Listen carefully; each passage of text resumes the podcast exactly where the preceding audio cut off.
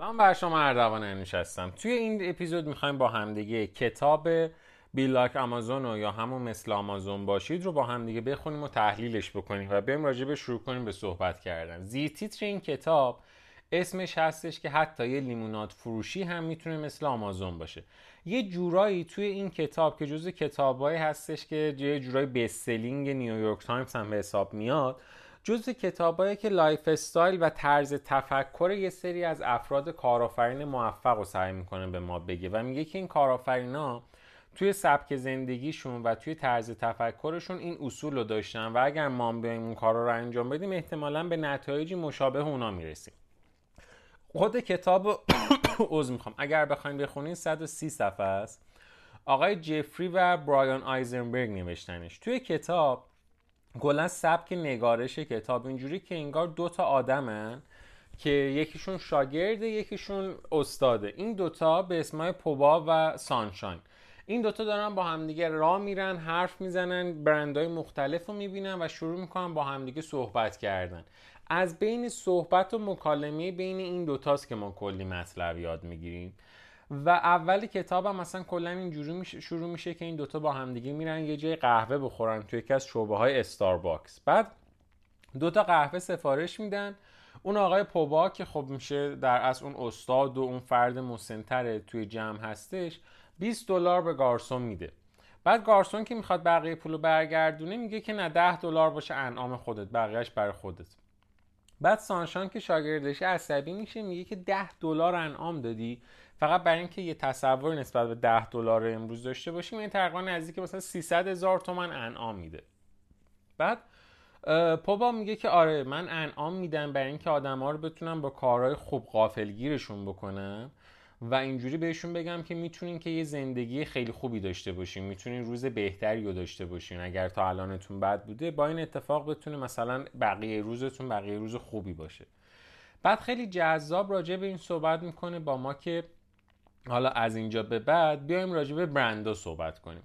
توی برنده میان با همدیگه راجع به اولش برند کوداک صحبت میکنن. میان میگن که این آقای کوداک کسی که در اصل جوری میشه مؤسس این برنده 4 تا اصل داشته که همیشه ازش پیروی میکرده. یکی از اون اصول این بوده که قیمت محصولات رو باید اونقدر بیاریم پایین که مشتری همیشه احساس مفید بودن بکنه. 2 این که همیشه بعد اول کالا رو نمایش بدیم به مشتری بعد بهش بفروشیم. 3 میگه که باید اولین کسی باشیم که از تکنولوژی جدید استفاده میکنیم. 4مین نظرشون هم که 4مین اصلشون هم این بوده که همیشه باید به نظر مشتری گوش بدیم. زمانی که این برند رو دارن راجع به صحبت میکنن سال 1976 90% فیلم‌های دوربین و 85% دوربین‌های کل امریکا توسط این شرکت کوداک فروش میرفته. حتی تو سال 1988 این شرکت 145,000 تا کارمند تو سرتاسر دنیا داشته و سال 1996 درآمدش رسیده بوده به $16 میلیارد. بعد جالبه که این شرکت که اینقدر بزرگ داشته میرفته جلو سال 2012 رسما میگه آقا من ورشکسته شدم دیگه، کلا اصلا از بازی اوت میشه. بعد میان بررسی میکنن میبینن که دلیل این که این شرکت کلا ورشکسته شده اینه که با وجود اینکه اصولش رو خودش نوشته بوده ولی به اصل 3 و 4ش پایبند نبوده. 3 و 4 چی بود؟ 3 میگفت باید اولین کسی باشم که از تکنولوژی استفاده میکنم. 4 میگفتش که همیشه باید بیام به نظر مشتری گوش بدم.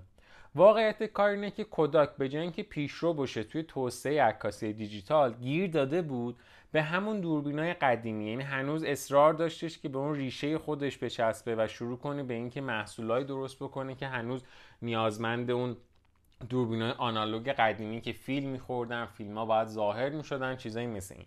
بعد اصلا گوش نمیداد که مشتریش الان نیاز داشت به یه محصول راحت‌تر. مشتریش واقعاً چیزی که لازم داشتش و چیزی که دوست داشتش همین دوربینای دیجیتال بودن. بعد توی این رویه‌ای که این دوتا دارن بعد از استارباکس با هم دیگه حرف میزنن، پوبا که استاد بوده میگه ببین آدمایی که کلا توی دنیا دارن زندگی میکنن 4 تا دسته بیشتر نیستن.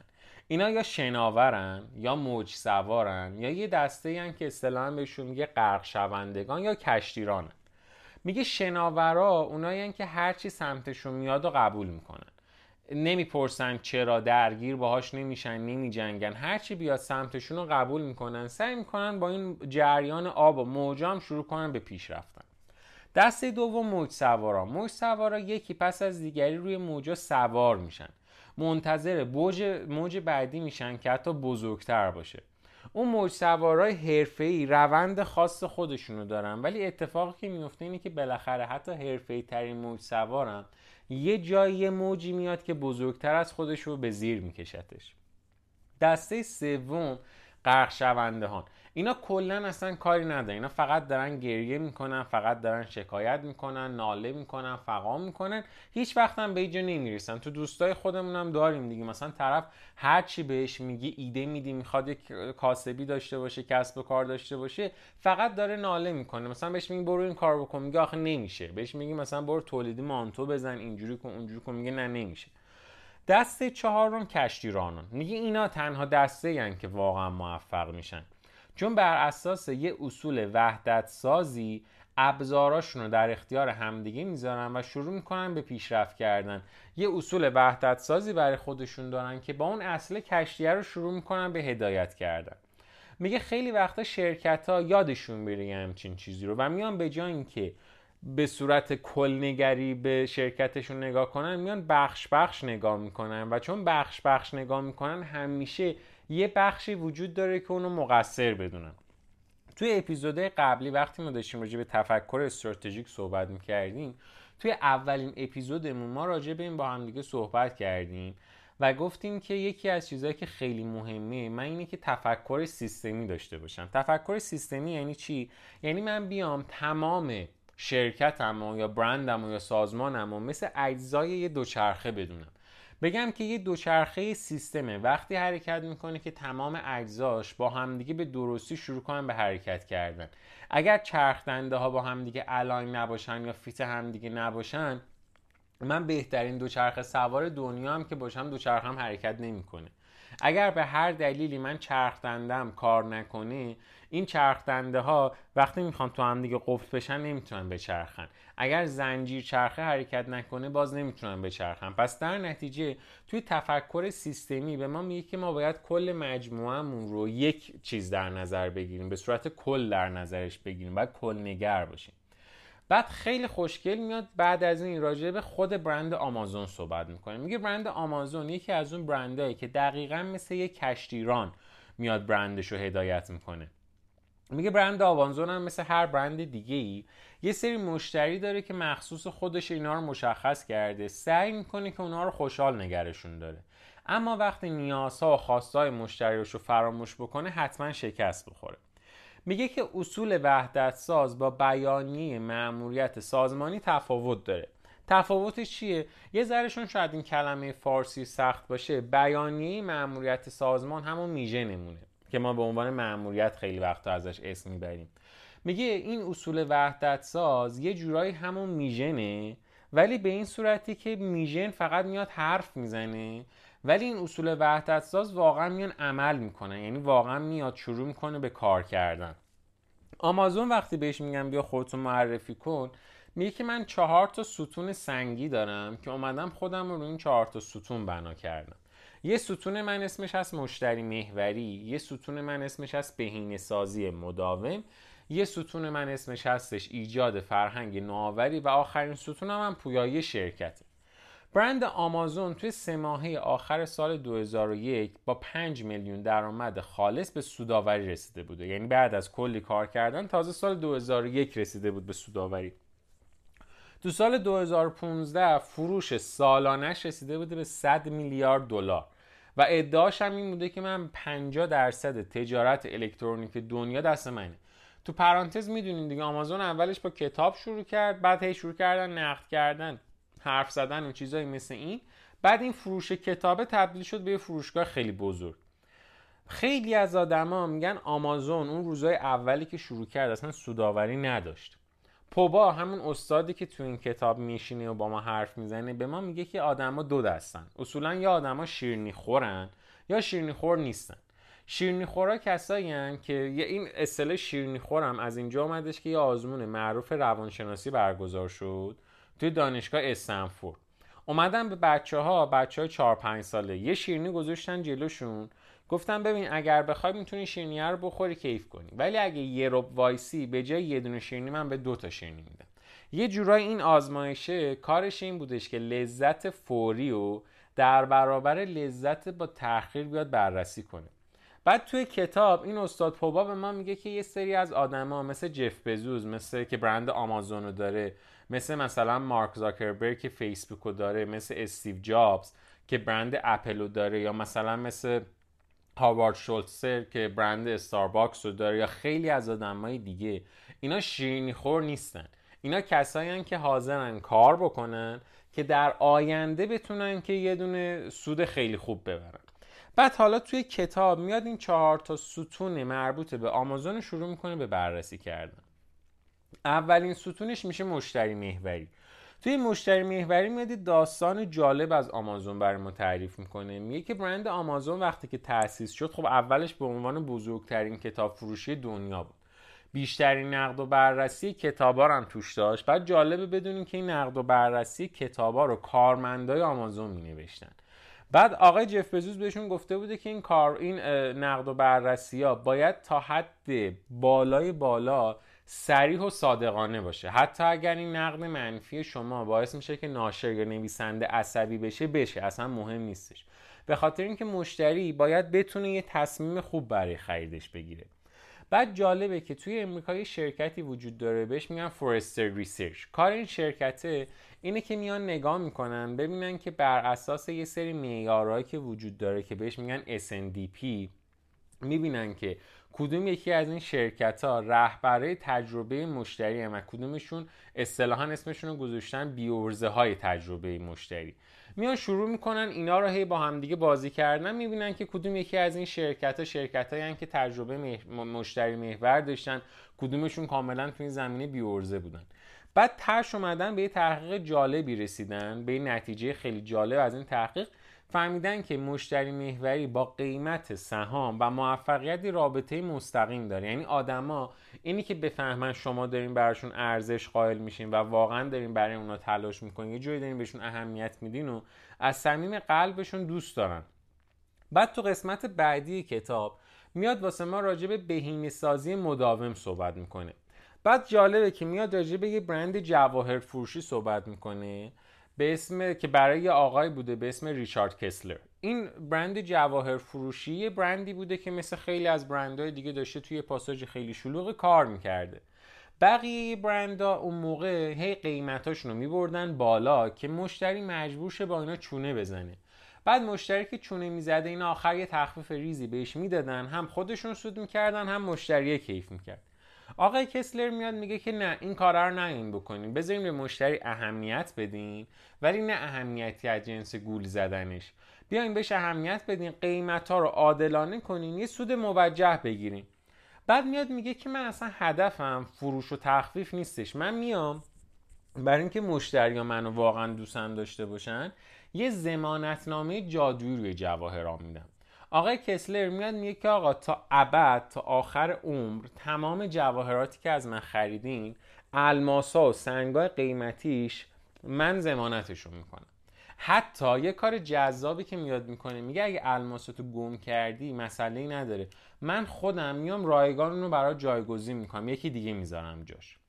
بعد یه کار خیلی خیلی جذابی که آقای کسلر کرده بوده که خب توی اون زمان میتونه یه نوآوری باشه و میتونه یه شجاعت خیلی زیاد باشه، اینه که آقای کسلر قبل از این که بخواد فروشندش رو جلوی مشتری بذاره، اول 2 ماه بهش آموزش میداده. بعد از این 2 ماه آموزش بهشون یاد میده که شماها دیگه از این به بعد میشه تفویض اختیار صورت بگیره، خودتون باید فکر بکنین و به این نتیجه برسین، برای هر چیز کوچیکی نیاین پیش من. یه جورای کارمنداش رو بهشون یاد داده بوده که چجوری مثل خودش فکر بکنن و تصمیم بگیرن و این خیلی اتفاق بزرگی بوده. اینجوری کارمندا مجبور نبودن که قبل از هر اقدامی برای جلب رضایت مشتری شروع کنن با اون مشورت کردن.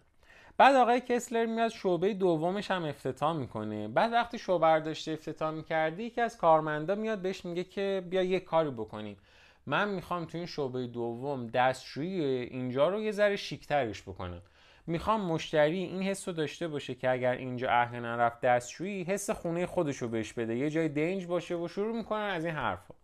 آقای کسلر میاد $400 هزینه میکنه برای اینکه اون دستشویی رو اونجوری که اون کارمندش میخواد واقعا شیک بکنه.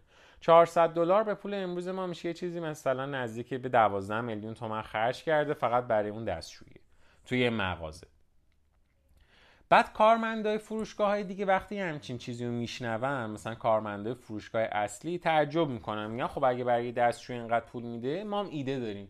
آقای کسلر میره میگه ایدهتون چیه؟ میگه که ما برای کریسمس میخوایم نورپردازی و دکور داشته باشیم. 10 نفر میرن بالای نردبون چراغ نصب میکنن، 6 نفر سورتمه درست میکنن، یه تیمی اصلا میرن یه قطار درست میکنن تو سایز واقعی، 8 تا گوزن شمالی میزنن، کلی تدارک میبینن. هزینه‌ای که آقای کسلر میکنه برای این برگزاری کریسمس $36,000 بوده. همه میگن این آقای کسلر دیوونه است، یعنی همه اینجوری بودن که این چه کاری داره میکنه و $36,000 هزینه کرده و $400 هزینه دستشویی کرده. به خود آقای کسلر که میگن یک من دارم این سرمایه‌گذاری میکنم، این سرمایه‌گذاری بزرگ. این سرمایه‌گذاری بزرگ جوری جواب میده که تو 24 ساعت تمام این $36,000 برمیگرده. همه شبکه‌های تلویزیونی هم راجع به این صحبت میکنن که چقدر حجم انبوه ماشین جلوی مغازه اینا هستش که میخوان بیان از این برند خرید بکنن. تو قسمت بعدی میاد با ما راجع به ایجاد فرهنگ نوآوری صحبت میکنه. نویسنده کتاب خوب به عالی قبل از اینکه بخواد کتابشو منتشر بکنه، آقای آمازون ازش دعوت میکنه بیاد یه روزی سال 2001 توی شرکت برای مدیرای ارشد حرف زنه. این آقای نویسنده که اسمشون بود آقای جیم کالینز میاد شروع میکنه توی آمازون به حرف زدن و میگه که ببینین روند راه افتادن یک کسب و کار مثل یه سری چرخ‌دنده است. این چرخ‌دنده ها بزرگن و خیلی سنگینن. حالا شماها تو ذهنتون تصور کنین که این چرخ‌دنده به این سنگینی رو میخواین بچرخونینش. اولش خیلی دشواره، ولی وقتی به حرکت در بیاد دیگه خودش آروم آروم شروع میکنه به حرکت کردن و راحت تر میشه. بزوس قیمت ارزونتر رو چرخ‌دنده آمازون میدونسته که باعث بازدید بیشتر مشتریان از سایتش میشه، فروش بیشتر، در نتیجه هزینه‌های ثابت کمتر و کارهای بهتر. این روند به چرخه مفیدی تبدیل میشه که قیمت‌های آمازون رو همچنین پایین نگه داره و فروشنده‌های بیشتری هم دلشون بخواد که بیان با آمازون کار بکنن و حتی حق کمیسیون به آمازون بدن. یه جورایی دوباره میاد راجع به همون تفکر کلنگره صحبت میکنه و راجع به این صحبت میکنه که باید این اتفاق میافتاده. بعد یه چیز جذابی که راجع به برند آمازون وجود داره اینه که برند آمازون از شکست استقبال میکنه، یعنی برخلاف بقیه برندها که خیلی سعی میکنن همیشه شکست نخورن و مواظبن، آقای جف بزوس وقتی باهاش صحبت میکنن میگه که آزمون و خطا یه چیز خوبه و خیلی وقتا تشویق میکنه که برندش و کسایی که توی برندش دارن کار میکنن بیان و آزمون و خطا بکنن و میگه که اصولاً با 2 برابر شدن تجربه شانس نوآوری هم برای برند من بیشتر میشه. وقتی شانس نوآوری بیشتر شه منم موفق‌تر میشم و بیشتر میتونم بفروشم. بعد توی کتاب تو همین قسمت میاد راجع به یه مسئله خیلی خیلی مهمی صحبت میکنه، اسمشو میذاره تصمیم‌های نوع 1 و تصمیم‌های نوع 2. میگه ما توی کسب و کارمون اصولاً با 2 دسته تصمیم روبرویم. تصمیم‌های نوع 1 تصمیمایی هستند که اگر اشتباه تصمیم بگیریم و گیر بیفتیم، خطا بکنین، هیچ جوری نمیتونیم برگردیم. میگه ولی تصمیم‌های نوع 2 تصمیمایی هستند که در 2 تا پاشنه داره میچرخه، یعنی اگر اشتباهاً اومدین تصمیم بد رو گرفتی میتونی بعداً برگردی اصلاحش بکنی. بعد نکته طلایی که کتاب میگه با روند فکری دقیق نوع 1 تصمیم نوع 2 رو اگر بخوای بگیری 100% راکت میمونی و شکست میخوری. میگه وقتی که لازمه که تو بیا یه تصمیم از نوع تصمیم نوع 1 بگیری، بیا حسابی دقت کن، مواظب باش، حواستو جمع کن. ولی وقتی نوبت گرفتن تصمیم از نوع 2 میشه، اینقدر سختگیری نکن دیگه، بذار یه ذره اوکی تر باشه همه چی. بعد یه مصاحبه رو برای سال 2016 که توی کتاب نوشتم که میاد آقای جف بزوس با شبکه وکس انجام میده. توی این شبکه خیلی رک آقای جف بزوس میگه که من اصلا کلن علاقه به استانداردسازی ندارم، اعضای تیم من همه میتونن مستقل کار بکنن، افراد من آزادن تا از بهترین تکنولوژی و منابع مورد نیاز خودشون استفاده کنن. یه جورایی همین مطلب توی کتاب بهش اشاره میکنه که شاید نشون میده که آمازون یه فضای کاری پر استرسی داره. اعضای هر تیم نمیتونن به راحتی اون تیم خودشون رو ترک بکنن برن سراغ یه پروژه دیگه. فرهنگ آمازون فرهنگ تیمای تخصصیه. آمازون زمان زیادی رو برای آزمون‌های تئوری صرف نمی‌کنه، بیشتر سعی می‌کنه محصولش رو ارائه بده، بعد نگاه می‌کنه ببینه این چیزایی که روی کاغذ داره می‌تونه تو دنیای عملی پیاده‌اش بکنه یا نه. توی بخش بعدی راجع به پویای شرکت حرف می‌زنیم. بعد اینجا یه ایده‌ای داده آقای جف بزوس که من خیلی این ایده رو دوست دارم. اسمش رو گذاشته قانون دو پیتزا. توی قانون دو پیتزا آقای جف بزوس میگه که توی آمازون ما جوری تیم‌ها رو کنار هم قرار میدیم که 2 تا پیتزا بتونه سیرشون بکنه. میگه اعضای تیما باید انقدر کوچیک باشن که اگر قرار شد من براشون شام بگیرم، برای هر تیم من 2 تا پیتزا بیشتر نباید بگیرم. این کار باعث میشه که یه سری سلسله مراتب هرمی و دست و پاگیر سازمان‌ها و شرکت‌های بزرگ توی یه جایی مثل آمازون وجود نداشته باشه. منطقی هم هست دیگه، ما اگه 20 نفر باشیم خیلی سخت‌تر به یه تصمیم نهایی میتونیم برسیم تا اینکه نهایتاً 2 نفر باشیم. این قشنگ نشون میده که شرکت آمازون داینامیکه و از اون طرف یه کسی مثل آقای جف بزوس کاملاً فرد ریسک پذیریه. بعد اینجا میگه که خیلی از شرکت‌ها هستن با این روش 4 ستونی کار نمی‌کنن. اونا میان به جای اینکه مشتری محور باشن تمرکزشون رو میذارن رو سازمان خودشون، یا مثلا میان به جای اینکه هی بهینه سازی انجام بدن شرکتو، سعی میکنن شرایطی که الان وجود داره رو حفظ بکنن یا سعی میکنن ریسک نکنن. یا خیلی از شرکتایی که تو ایران هم خیلی زیاد داریمش اینه که به جای اینکه بیان فرهنگ نوآوری و پیاده سازی بکنن، یاد میگیرن که فقط از رقبا تقلید کنن. یا مثلا به جای داینامیک بودن و پویایی شرکت میان مسئولیت هیچ چیزی رو قبول نمی‌کنن. به خصوص رؤسای شرکت‌ها این کارو خیلی می‌کنن، مسئولیت هیچ چیزی رو قبول نمی‌کنن، همیشه هم یکی دیگر رو مقصر جلوه میدن. یعنی وقتی مثلا بهشون میگین چرا این اتفاق افتاده، میگه مثلا فلانی این کار کرده. بعد توی کتاب میاد راجع به یه برند دیگه جز آمازون هم یه خاطره کوچیک تعریف می‌کنه، یه برندی به اسم برند کاستکو، یه خرده فروشی مثل والمارت. میگه که درست کوچولوئه ولی مثل آمازون خیلی داینامیکه، خیلی پویاه. میگه سال 2017 برند کاستکو برند والمارت بوده، فقط با این تفاوت که برند کاستکو 715 تا کلا شعبه داشته، والمارت 11528 تا. ولی کلا آمازون، کاستکو و والمارت 3 تا خرده فروشی اصلی توی دنیا بودن، با این تفاوت که کاستکو تمرکزش رو گذاشته بوده توی دنیای ارگانیک، یعنی مثلا راجع به گوشت، غذاهای ارگانیک، مرغ سوخاری، نوشیدنی، چیزایی مثل این. بعد میگه که این شرکته برخلاف اندازه خیلی بزرگی که داشته، ولی نحوه اداره شدنش مثل شرکت‌های کوچیک بوده. یعنی مثلا خود مدیر عامل اگه تلفن زنگ می‌خورد، خود مدیر عامل برمی داشت، منشی و اینا اصلا اونجا وجود نداشته. بعد 10% درآمدش هم مربوط به هزینه ها می‌شده، یعنی هر چی درمی آوردن تقریبا هزینه هاشون 10% بوده، ولی مثلا همین عدد توی والمارت 20%.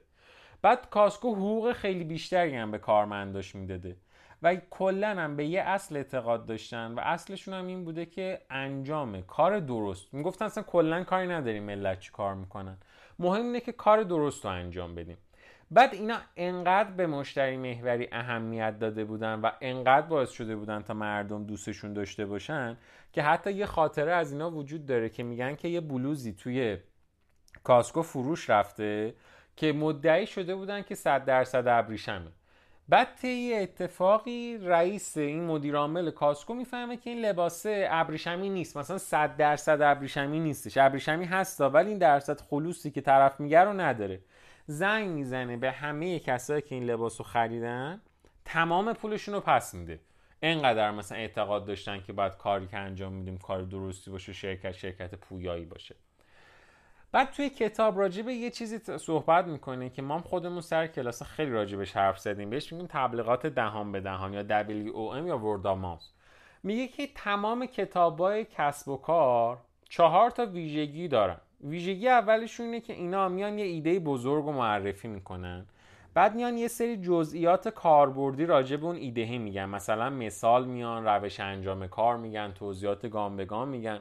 بعد میگن تو مرحله سوم میان یه عامل سرگرم کننده به کتاب اضافه میکنن و در نهایت کار توی کتاب یه المانی میذارن مثل امید که این 4 تا ویژگی باعث میشن تا یه دونه کتاب موفق بشه، خواننده بخونه، تحول پیدا کنه، خوشش بیاد، اصلا احساس کنه همین الان باید بره کسب کارشو تغییر بده. میگه دقیقاً همین 4 تا ویژگی هم هستن که مبنای اصلی موفقیت یه دونه کسب و کارن. اینه که باعث میشه تا یک کسب و کاری ورد آف ماوس پیدا بکنه. میگه که این آقای جف بزوس شکست‌ها رو عامل رشد همیشگی میدونه. ارائه خدمات عالی به مشتری خود به خود منجر به تبلیغات دهان به دهان نمیشه. یعنی که شما فقط بیای بگی من بهترین مثلا خدمات رو ارائه میدم، این باعث نمیشه تا آدما تبلیغات بکنن. شرکت‌ها با اجتناب از وعده‌های دروغین و تلاش برای خوشنود کردن مشتری باعث تبلیغات دهان به دهان مثبت میشن. میگه وقتی شرکت‌ها چیزی رو تبلیغ میکنن که فکر میکنن باعث شعف مشتری میشه، عامل غافلگیری و تبلیغات دهان به دهان حاصل از این غافلگیری رو از دست میدن. تبلیغات بعد بر خود شرکت یا محصولات و خدماتش تمرکز میکنه، ولی وقتی یه تبلیغ خوبه روی مشتری تمرکز میکنه. بعد از یه همچین حرف انقدر مهمی میاد چیزی رو به دست میاره که ما بهش میگیم تعریف داستان‌های خریداران. اگه دیده باشین امروز هم خیلی مد شده که آدما میان داستان خریداراشون رو میذارن توی پیجاشون، از خریدای موفقشون میگن، مشتریایی که دارن رو میان میگن. میگه که این یه ابزاریه که شرکت‌های موفق استفاده میکنن امروز تا بتونن یه سیستمی رو باهاش طراحی بکنن که کارهای مهم رو ارزیابی بکنن و کارهای بی‌ارزش رو بتونن باهاش نادیده بگیرن. میگه که این شرکت‌ها کلاً شرکت‌های بزرگی که الان وجود دارن و موفقن 4 تا ستون اصلی دارن که وقتی ما بریم بیشتر بررسیشون میکنیم میبینیم علاوه بر تمرکز روی این 4 تا ستون یه 2 تا کار مهم دیگه هم کردن. یکی قابلیت ارزیابیه، یکی هم مسئولیت پذیریه. داستان خریدارا با تعیین مشتریان و خلق تجربه عالی برای اونا آغاز میشه. این کل خلاصه این کتابی که ما داریم که راجع مطلب آخرم بد نیستش که از آقای ست گادین یه کتاب هم معرفی کنیم، اسمش از همه بازاریاب ها دروغ میگن، که جای دروغ رو یه خط زده نوشته داستان میگن، که مثلا یکی از کسایی که ترجمهشون کردن استاد خود من دکتر بهروز ناصرمعماره که جزو کسایی هستن که این کتابو ترجمه کردن و خیلی خوب راجع به این صحبت میکنن که چرا ما امروز باید بیایم برای برندهامون شروع کنیم به داستان گفتن و امروز چرا آدمو داستانو از ما خرید میکنن. این مباحثیه که ما توی این کتاب یادش گرفتیم و به صورت خلاصه فهمیدیم که همیشه تبلیغ خوب روی خریدار تمرکز میکنه. متوجه شدیم که یه چیزی توی هر شرکتی وجود داره به اسم اصول وحدت ساز که کارها رو مشخص میکنه و این اصول وحدت ساز گفتیم یه جورای عملی میژنه که عبارت بودن از مشتری محوری، بهینه‌سازی مداوم، ایجاد فرهنگ نوآوری و داینامیک بودن یا پویایی شرکت. راجع به کاسکو صحبت کردیم که پیش از هر برند دیگه، پیش از هر خرده فروشی دیگه تمرکز کرده بود روی غذای ارگانیک و چقدر برندی بودش که شروع کرده بود به اینکه داینامیک باشه همیشه. و یه قانون خیلی جذاب گفتیم که بهش گفتیم اسمش از قانون 2 پیتزا که میگفتش که توی آمازون بعد انقدر تیما کوچیک باشه که 2 تا پیتزا بتونه سیرشون بکنه. مرسی از اینکه امروز هم با ما بودین. ممنون. تا یه اپیزود دیگه. خدا نگهدار.